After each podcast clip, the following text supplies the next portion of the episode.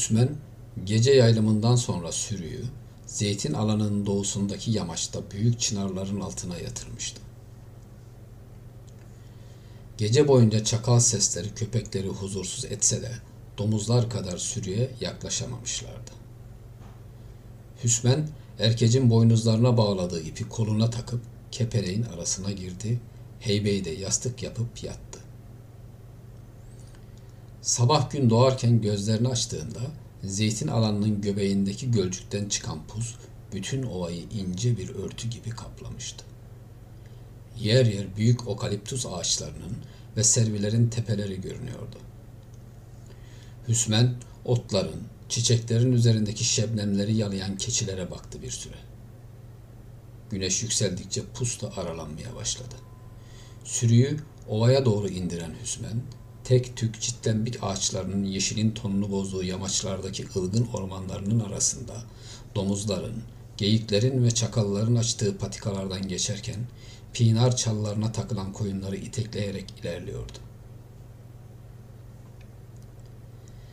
Gölün kıyısına yaklaştığında göl kenarındaki sazlıkların üzerinde planör gibi süzülen kerkenezlerin çekirgelere yaptıkları pikeleri hayranlıkla izliyor, aha tuttu diye kendince kuşu tebrik ediyordu.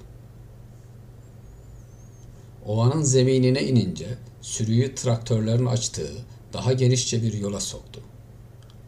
Yol boyu kırmızı, pembe ve beyaz açmış zakkumlar zeytinliklerin sınırını çiziyordu. Buraya boş yere zeytin alanı demiyorlardı. İri hurma zeytinleri olurdu burada.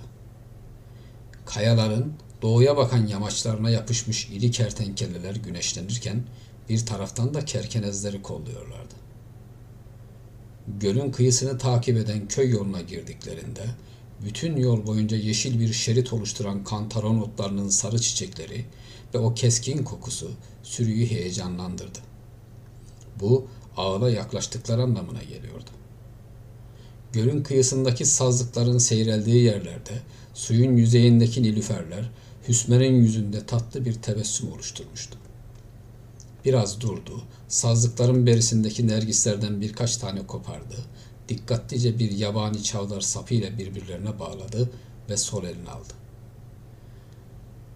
Ara sıra ıslık çalıyor, geride kalan keçileri, koyunları hareketlendiriyordu. Zaten köpekler ona iş bırakmıyor, sürüyü önlerine katmış götürüyor, dağılanları topluyorlardı. Nurgüllerin evini fark etmemek mümkün değildi.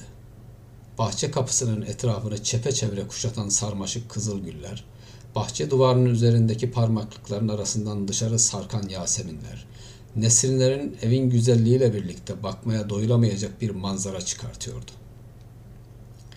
Lakin Hüsmen'in gözü Nurgül'den başkasını görmüyor, yolda belde, yaylada ovada, uykuda düşte onu görüyor, onu düşünüyordu. Topladığı nergisleri bahçe kapısının kenarındaki sarmaşık güllerin dibine bırakıverdi. Kimse gördü mü diye şöyle sağı solu kolaçan etti. Sonra şöyle zeybek gibi kubararak tiz bir ıslık çalıp sürüye orada olduğunu hatırlattı. Kendi evleri ve ağıl köyün dışındaydı.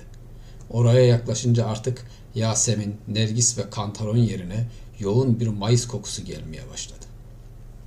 Bu kokuyu alan koyunlar kuzularına, keçiler oğlaklarına kavuşmak için meleyerek koşmaya başladılar.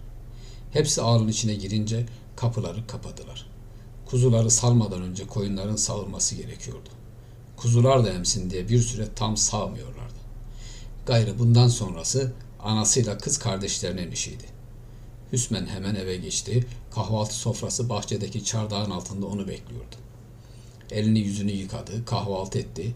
Bir iki bardak çay içtikten sonra sofradaki divana uzandı. Bıraktığı nergislerin Nurgül'ün alışını hayal edip belli belirsiz gülümsedi. O gülümseme yüzünde donmuş bir şekilde de uyuyakaldı. Hüsmen kardeşi Rahime'nin seslenmesiyle uyandı. Ağabey kalk da arabayı al. Salim ammi, emmigile gidiver hemen. Nurgül ablayı akrep mi sokmuş ne? Akrep mi? Allah Allah. Naci dedi kapının dibinde nergis mi çiçek mi varmış. Onu alacakmış da eğilmiş. E İşte sarmaşık gülün dibindeki akrep de soku vermiş. Hüsmen donup kalmıştı. Rahime arabanın anahtarlarını getirdiğinde o titreyerek ellerim kırılaydı da o çiçekleri yormayaydım. Vay beni canavarlığa yiyeydi de o havaya inmeyeydim diye ağzında bir şeyler geveleyip duruyordu.